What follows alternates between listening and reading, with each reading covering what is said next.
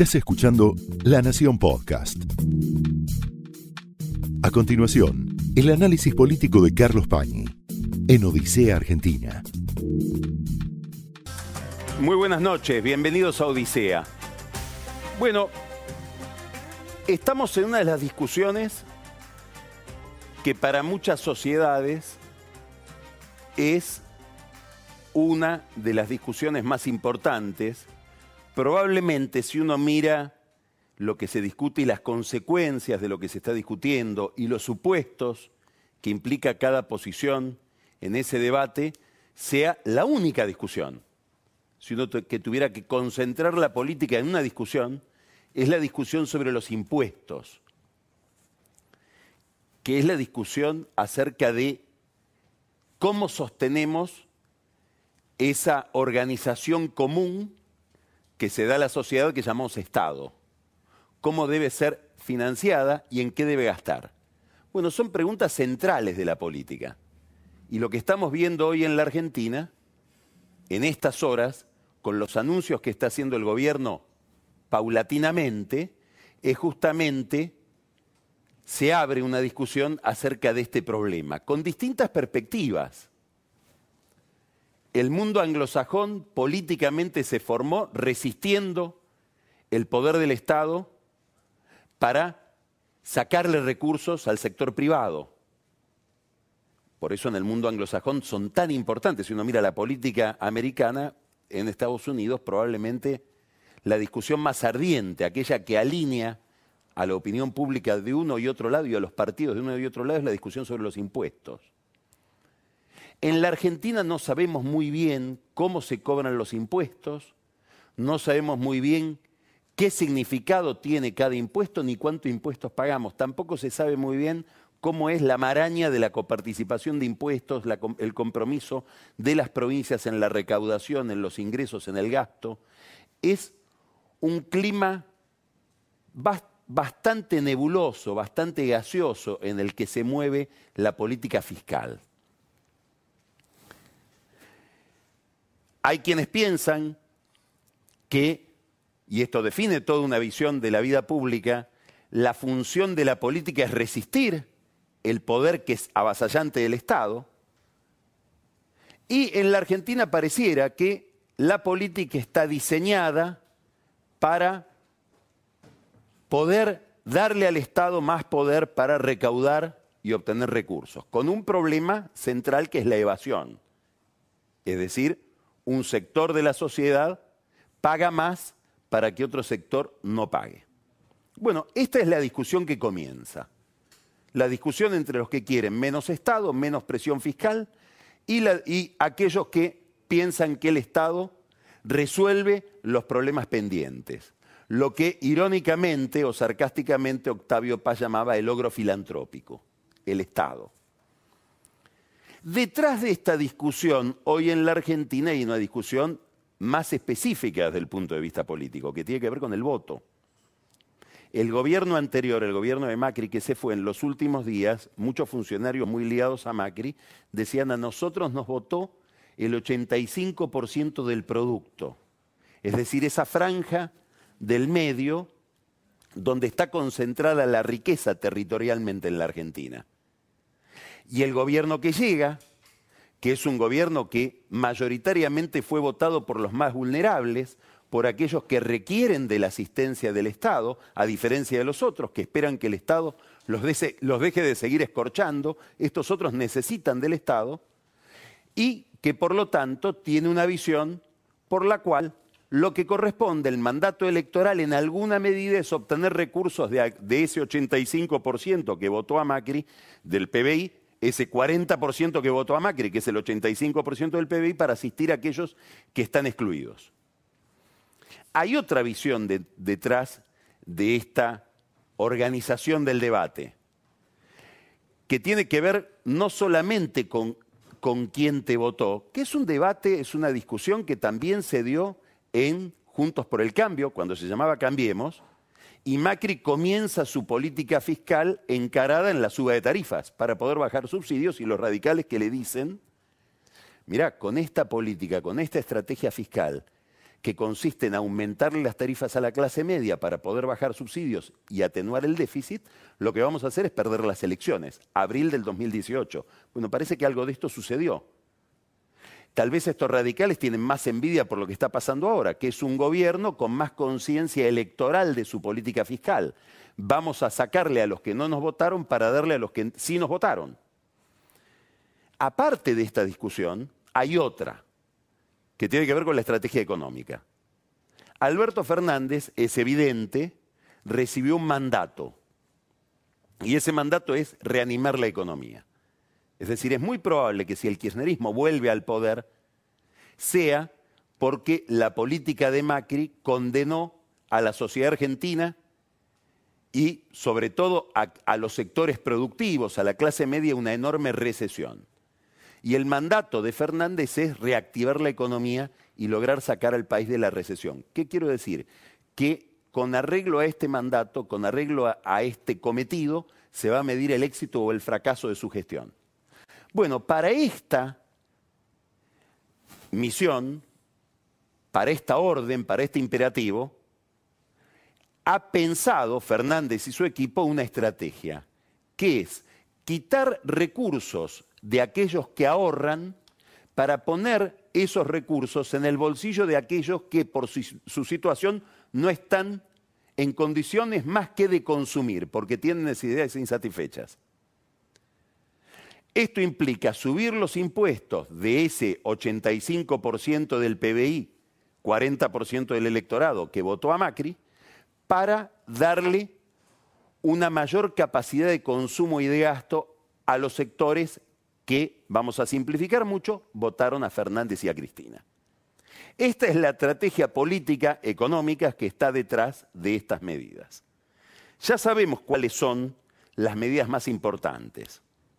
Primero, impuestos sobre el ahorro, sobre aquellos que ahorran, para estimular el consumo. Esto está en el corazón de toda la política kirchnerista de la experiencia anterior, la que fue del 2003 al 2015 estimular el consumo a través de la tasa de interés real negativa, es decir, que los bancos me remuneren mi, mis ahorros menos que la inflación para que yo tenga un estímulo a gastar, atraso tarifario para que consuma mucha energía sin preocuparme por el costo de la energía, etcétera, etcétera. Bueno, se repite esta lógica con un castigo al ahorro, sobre todo con impuestos como por ejemplo el impuesto a los bienes personales, que es un impuesto al ahorro, no a la ganancia, y una tendencia a estimular el consumo. Se van a congelar las tarifas hasta el 30 de junio del año que viene, se va a salir de la dolarización, una medida que aún los expertos en energía consideran que fue una medida bastante disparatada de Juan José Aranguren, que apostó a una estabilidad cambiaria que el gobierno de Macri no pudo ofrecer Va a haber una moratoria para las pymes con intereses bajos y seis meses de gracia. Todo esto lo acaba de anunciar el presidente. Un acuerdo con los laboratorios medicinales para bajar el precio de los medicamentos a los precios de octubre. Habrá que ver si en esta ley de emergencia que mandan al Congreso no hay algunas ventajas para los laboratorios, como por ejemplo que el Estado pueda hacer compras en medio de la emergencia sin licitación Habrá que ver qué estímulo se le da a determinados sectores o empresas de los laboratorios nacionales para que puedan fabricar genéricos. Todo esto son signos de interrogación que tienen que ver con los compromisos del nuevo oficialismo con la industria farmacéutica, sobre todo local. Bienes personales que va a tener la misma alícuota del 2015, se van a grabar los bienes en el exterior, esto va a ser muy discutido, con una alícuota que es el doble, de la que tienen, de la que se aplica a los que tienen bienes en el país. Las retenciones aumentan, 30% para la soja, trigo, maíz 12%, para la carne, la leche y el arroz 9%. Anunció otras medidas también Fernández a las que nos vamos a referir después. Va a haber obviamente una política de cuidado de las reservas, que es un cepo más fuerte un cepo más estricto por la vía del precio. Es decir, todo aquel que quiera consumir bienes en el exterior, ya sea porque viajó al exterior o porque compra en el exterior a través de Internet, va a tener que pagar 30% más, un impuesto especial para aquel que hace compras en dólares consumiendo dólares de las reservas del Banco Central. Las retenciones generan todo un debate político, obviamente con un sector con el que el gobierno de Cristina Kirchner quedó enfrentado, que es el sector del campo. Acá hay una curiosidad, porque mientras el gobierno estaba formándose, el gobierno de Fernández, y se pensaba que el ministro de Agroindustria iba a ser Gabriel Delgado, tanto Delgado como Matías Culfas y el propio Santiago Cafiero iniciaron una conversación con todos los sectores relacionados con el sector agroalimentario para tratar de llegar a un consenso respecto de esta medida que se acaba de anunciar que tiene que ver con el aumento de las retenciones. Bueno, no fue Delgado el ministro, llega Luis Basterra, que proviene de otro sector, más ligado a los sectores de los movimientos sociales, y comienza a operar un programa que él mismo no se encargó de consensuar con los sectores con los que tiene que operar. El sector de la agroindustria, a su vez, está conducido por gente de distinta procedencia. Basterra, ya dijimos, un hombre ligado, bastante ligado al movimiento Evita. Pancho Anglesio, que es un santacruceño ligado a Máximo Kirchner. Julián Echazarreta, que viene de la mano de Julián Domínguez, que fue presidente de la Cámara de Diputados durante la gestión de Cristina Kirchner, que era el secretario, que va a ser ahora el secretario de Agricultura, Echazarreta. Es decir, un loteo del área de eh, agrobusiness, de agroindustria, similar al loteo que se verifica en otros sectores del Gabinete Nacional.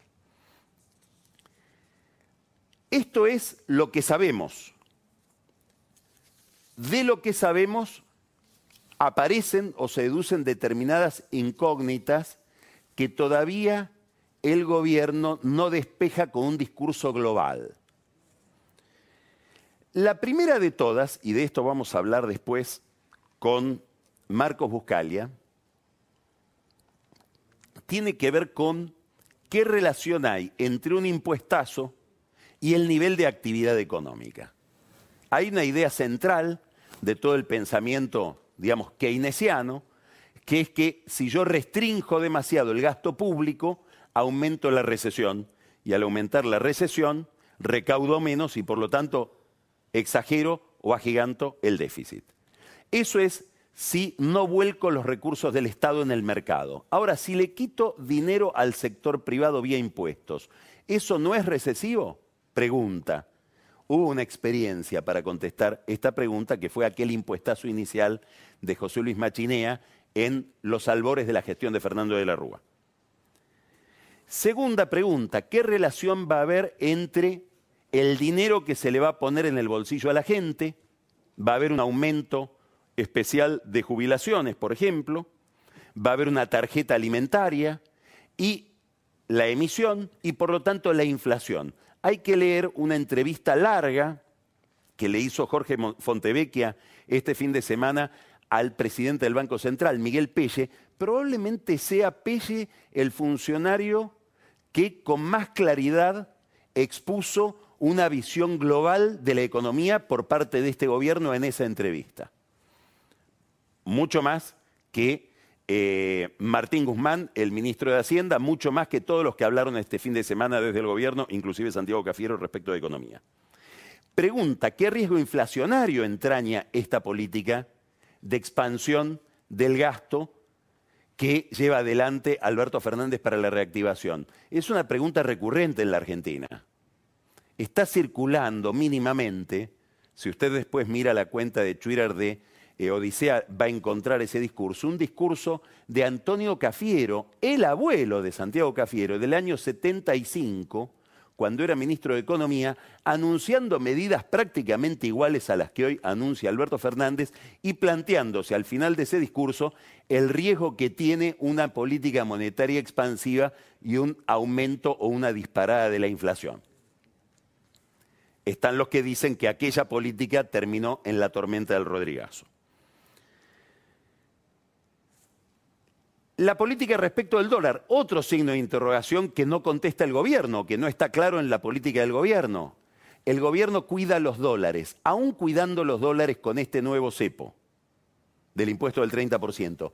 ¿Alcanzan los dólares si porque no se llega a una negociación rápida con los acreedores, el gobierno tiene que hacer frente a los próximos vencimientos que tiene entre ahora y mayo del año que viene? Esto se lo preguntan muchos economistas. Dicen, cuidado, porque aún habiendo una negociación muy dura con los acreedores externos, con los bonistas, si hay que pagar lo que hay que pagar hasta que esa negociación que puede durar 3, 4, 5, 6 meses, se cierra, bueno, el Banco Central va a estar en problemas con los dólares que posee. La otra pregunta es cómo sigue la, la relación con el fondo. El Fondo Monetario Internacional, que hace un balance general de los países, lo hizo la semana pasada, dice, bueno, respecto de la Argentina tenemos indicios, algunos lineamientos, todavía no hay un plan económico. Y acá podemos hacernos una pregunta que es la misma pregunta que uno se hacía con Macri. ¿Puede haber una formulación global de un plan económico si no hay un mega ministro de Economía? Porque acá hay una solidaridad conceptual de Alberto Fernández con Macri que es llamativa, la segmentación del área económica en muchas carteras. Bueno, la pregunta por el fondo, en el fondo, es una pregunta sobre política exterior, porque es la relación que tenga la Argentina con los estados y especialmente con los Estados Unidos. La relación con Estados Unidos es central porque más allá de todas las formalidades y del ritual institucional de la política internacional, el cheque, la política respecto de la Argentina del Fondo Monetario Internacional se decide en el Departamento del Tesoro. La relación con Estados Unidos ha tenido varias novedades en las últimas horas. La primera es que el presidente dijo, ya por segunda vez se lo había dicho a las autoridades de la Embajada de Estados Unidos en Buenos Aires, ahora se lo dijo al enviado del Departamento de Estado que participó de su asunción, se lo había dicho a sus propios funcionarios, no quiero intermediarios que sean informales. Es un enojo con un amigo de Zanini, Gustavo Chinosi, del que hablamos muchas veces en Odisea, que es un personaje bastante misterioso, que tiene un peso enorme al lado de Luis Almagro, el secretario general de la OEA, y con, quien Fernández mantuvo una relación muy estrecha cuando era jefe de gabinete. Y Chinosi era un intermediario con la Embajada de Estados Unidos. Bueno, ahora a Chinosi le bajaron la persiana porque se supone que está detrás de la política de Almagro contra Evo Morales y por lo tanto contra la posición de Alberto Fernández y la Argentina respecto de Bolivia. Un dato importante, Chinosi, entre muchos otros, es Mansur, otra derrota de Mansur en el armado del nuevo poder. No consiguió quedarse con el Ministerio de Salud, puso sí al secretario de Relaciones Económicas Internacionales de la Cancillería, en detrimento de Paula Español, Jorge Neme, pero a Neme le dijeron, olvídate de tus relaciones con Chinosi. Chinosi era, hasta la semana pasada, el que lo llevaba a Neme, que es el encargado de Relaciones Internacionales de Tucumán, a pasear por Washington. Otro dato muy importante Parece pequeño, pero es central, y ahora voy a decir por qué es central. El gobierno de Fernández, en contra de lo que el propio gobierno de Fernández creía, y voy a decir más, en, contra de lo que creía la Cancillería Argentina de Macri, es decir, Jorge Forí, mantiene la idea de nominar a Hezbollah como una organización terrorista para la Argentina. Esto era resistido por la Cancillería de Macri, era resistido por todos los intelectuales expertos en política exterior que rodean hoy a Fernández y a Felipe Solá, pero Fernández no ha dado marcha atrás en esta materia, que es una materia que le fue pedida la incorporación de Hezbollah. La Argentina es de los pocos países que tiene listada Hezbollah como una organización terrorista. La Argentina tenía como organizaciones terroristas solo a las de Naciones Unidas. Esto fue un pedido expreso del Tesoro de los Estados Unidos a cambio del apoyo en el Fondo Monetario Internacional a la gestión de Macri. ¿Es el mismo intercambio el que se da con Fernández? No lo sabemos, pero daría la impresión de que la presión es irresistible en este campo. El otro eje de relación el mismo Fernández lo está explicitando en distintas versiones que hace circular por los diarios, es la relación con Venezuela. Y aquí hay algo curioso, porque Felipe Solá, cuando todavía no era canciller, decía, Venezuela no va a ser una prenda de cambio con Estados Unidos por la relación con el fondo. Aparentemente esa tesis inicial, muy autonomista, muy autosuficiente, se resintió. Y ahora el gobierno deja trascender que a cambio de una buena relación con Trump y por lo tanto con el Fondo Monetario Internacional, aceptó por pedido de Trump pedirle a Maduro que mejore las condiciones carcelarias de cinco venezolanos con ciudadanía norteamericana. Y esto lo hizo para mejorar su relación con la Casa Blanca. En el fondo, el punto de fuga es la relación con el fondo. Una curiosidad, porque uno no, no, le gustaría hablar de cinismo, pero estamos hablando de derechos humanos. Si hay cinco presos que aparentemente están siendo sometidos a condiciones inhumanas en Venezuela, daría la impresión, lo que uno esperaría de un gobierno que se abraza a la bandera de los derechos humanos, como el gobierno kirchnerista, es que pida sin necesidad de intercambiar ese pedido, ni porque se lo pide Trump, ni intercambiar por ventajas en el fondo. Ahora parece que es otra la lógica, que es una lógica muy cercana a la que mantenía Néstor Kirchner al comienzo de su mandato. Cuando decía nuestra relación con Chávez en realidad es para contenerlo si el gobierno de Bush fuera un gobierno lúcido, se daría cuenta de que estamos haciéndonos amigos de Chávez en realidad para favorecer al gobierno de Estados Unidos y a la estabilidad en la región. Bueno, el gobierno de Bush no lo terminó entendiendo así, y a Kirchner en el Fondo Monetario Internacional le bajaron el pulgar y eso lo llevó aparentemente, según decían los funcionarios de Cancillería en aquel momento, a abrazarse más a Chávez por despecho con los Estados Unidos. ¿Entenderá Trump que Fernández pidió la mejora de las condiciones carcelarias de cinco venezolanos porque quiere llevarse bien con él. O Trump entenderá que eso lo hace la Argentina porque es autónoma, soberana y pide por lo que le parece justo pedir. Gran signo de interrogación y una pequeña contradicción, que si uno la mira de cerca es bastante grande, en el discurso del gobierno en materia de política exterior y lo que es más importante de derechos humanos. Evo Morales es otra cuestión que tiene que ver con todo este mapa ayer comió con el presidente en Olivos.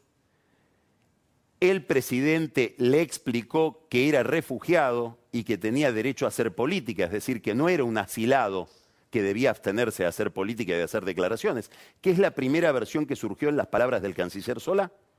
De esa comida participó Cristina Kirchner, lo cual es una novedad curiosa, es una novedad simpática. Volvió Cristina Kirchner a Olivos, no sabemos si por primera vez, y se le explicó a Evo Morales, tenés derecho a hacer la política que quieras, si querés ser jefe de campaña del movimiento al socialismo, es decir, de la fuerza de Evo Morales en las elecciones bolivianas, podés serlo desde acá, desde la Argentina, pero cuídate en lo siguiente, no te radiques en, Tartagal como tenés pensado. Viví en Buenos Aires y en todo caso viaja a Salta o a Jujuy las veces que sea necesario.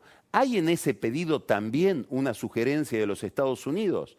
No lo sabemos. Hay otro detalle. Gerardo Morales se reunió junto con otros radicales con el presidente y ofreció Jujuy como lugar de radicación de Evo Morales. ¿Y por qué es un detalle interesante?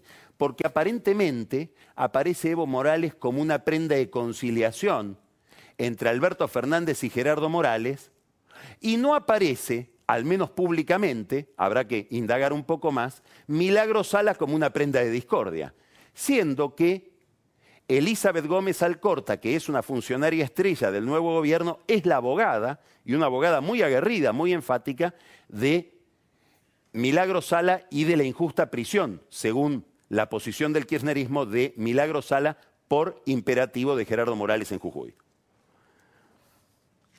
Bueno, todavía en materia de política exterior no está definido lo más importante, lo más importante para Estados Unidos, no para nosotros, que es la política de seguridad, la política respecto de narcotráfico, terrorismo, triple frontera, qué es lo que verdaderamente importa de los Estados Unidos en los países de la región, lo que los puede afectar a ellos en su seguridad interior. Eso es un signo de interrogación y habrá que ver cuánto gira Fernández respecto de la política de Macri en esa materia, que fue una política de gran alineamiento. Todo esto es lo que tiene que ver la política exterior con la política económica que remata en las relaciones con el Fondo Monetario Internacional. Hay otro problema, mucho más general, que es que Fernández está hasta ahora, por supuesto, recién está recién asumido, hasta ahora el discurso económico oficial peca del mismo pecado que tuvo el, el, discurso económico de Macri durante los dos últimos años de gobierno. Describen la emergencia, describen medidas ligadas a la emergencia, pero es imposible que describan cómo se sale de la emergencia y cuál es la estrategia de mediano plazo. ¿Y por qué eso es importante? Porque la única forma o uno de los requisitos indispensables para generar confianza, que es lo que ha perdido el gobierno argentino de Macri y es lo que tiene que recuperar el gobierno de Fernández, para recuperar confianza es que haya un itinerario, una hoja de ruta clara respecto de hacia dónde van a ir y cómo vamos a salir del problema en el que estamos, que es el problema de la alta inflación y la recesión combinadas. Claro, el otro problema es quién manda. Y ese problema aparece con un gabinete muy loteado. Hoy, irónicamente, y no tan irónicamente, un dirigente kirchnerista me decía, es de aplaudir la forma en que Cristina aceptó todo lo que tuvo que entregarle del gabinete a Fernández. Es decir, es una forma de mirar al revés. No es que Fernández está condicionado por Cristina y siente que Cristina, que le tuvo que entregar mucho a Cristina, sino que Cristina graciosamente, majestuosamente le entregó a Fernández todo un área de política económica en la que ella prácticamente no tiene decisiones lo cual supone que Cristina se siente la dueña de este modelo, la líder de este movimiento y la dueña de los votos. Y tal vez tenga razón de pensar eso. Lo cierto es que Cristina se quedó con puntos neurálgicos del nuevo poder. Se queda con la DGI, se queda nada menos que con la Procuración del Tesoro, donde está Carlos Zanini, que va a ser el jefe de todos los abogados del Estado con capacidad de dictaminar levantando o bajando el pulgar para medidas centrales de cada uno de los miembros del gabinete. Se queda con el Ministerio del Interior, es decir, de la relación de Fernández con los gobernadores. Se queda con el, con el segundo rango, la segunda posición del Ministerio de Justicia. Ahí va a estar una persona que es de la intimidad de Fernández, Marcela Lozardo, pero el segundo es Juan Martín Mena, que, dicho sea de paso, está procesado con la expresidenta por una medida política que fue el acuerdo con Irán y se queda Cristina Kirchner a través de la cámpora con el delegado del Poder Ejecutivo nada menos que en el Consejo de la Magistratura, que es a donde miran los jueces para ver hacia dónde va el viento. Cosas que no dijo todavía Fernández. ¿Cuándo va a avanzar con la reforma de la justicia? Cosas que no dijo todavía Fernández. ¿Quién va a ser? Promete decirlo el viernes, el titular de la AFI que va a ser un interventor para desarmar esa ciénaga. El loteo del gabinete tiene otras consecuencias y una de ellas, en alguna medida la estamos viendo en el conflicto que en este momento hay en la Unión Tranviaria Automotor, en UTA, donde hay una guerra campal, donde tiene que intervenir la policía, el sindicato físicamente tomado y Roberto Fernández diciendo si siguen entrando los mato a fierrazos. Es el titular de la UTA.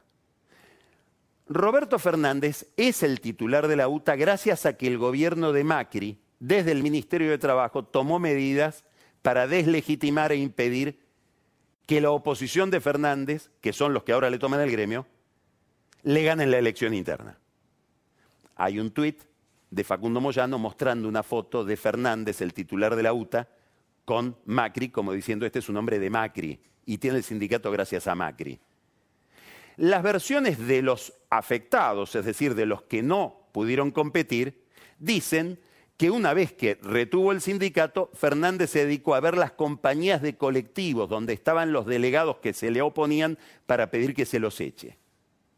Hay un conflicto también de empresas de transporte contra empresas de transporte. Hay, como siempre, en el área de transporte un conflicto y una expectativa por, el reparto de subsidios, que es una caja maravillosa y opaca, como casi todas las cajas del Estado argentino. Hay también una pelea de empresas de productoras de, colectivos. Hay un conflicto eterno entre Mercedes-Benz e Ibeco por la provisión de material rodante, digamos de alguna manera, a las empresas de transporte. Pero hay también un conflicto por la conducción del Ministerio de Transporte.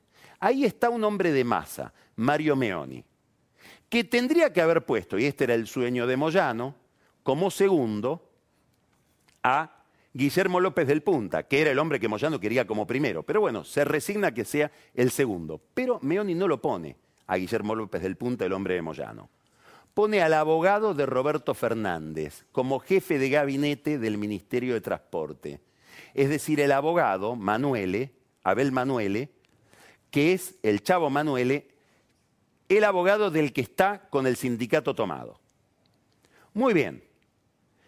Moyano como ahí se explica el tuit del hijo de Moyano, está queriendo tomar también él el Ministerio de Transporte. Y esto explica el conflicto que hay hoy en UTA. Es una disputa por el control de este ministerio clave que ahora desata un paro en el transporte, donde los opositores de Fernández, avalados por Moyano, quieren demostrar que en realidad la fuerza sobre el transporte en la Argentina la tienen ellos y no Roberto Fernández, que tiene en el Ministerio de Transporte a su segundo. Es decir, una interna política dentro del gobierno de Fernández que dispara el primer paro importante. Bueno, detrás de este problema está la gran pregunta. ¿Sirve este loteo del gabinete entre distintas facciones del frente de todos? ¿Sirve un gabinete donde el equilibrio inestable va a ser aparentemente el signo de un gobierno que aparentemente también está descentrado, con una vicepresidenta con un poder extraordinario. ¿Es eficiente el método por el cual, que se reproduce también en el área de salud con el control de las obras sociales, etcétera, a cada sector del sindicalismo se le otorga un escalón en la grilla? Bueno, estas son preguntas que se debe estar haciendo Alberto Fernández esta noche, donde tiene ya sobre la mesa, gracias a sus amigos sindicalistas, el primer conflicto, que en el fondo es entre los gordos y Moyano. El problema es la confianza y para saber si hay que confiar, muchos preguntan quién manda. Esta es la última pregunta que tiene que contestar Alberto Fernández. Esto fue el análisis político de Carlos Pañi en Odisea Argentina, un podcast exclusivo de la Nación. Escucha todos los programas de La Nación Podcast en www.lanacion.com.ar. Suscríbete para no perderte ningún episodio. Estamos en Spotify, Apple Podcast, Google Podcast y en tu reproductor de podcast favorito. Seguí escuchando La Nación Podcast.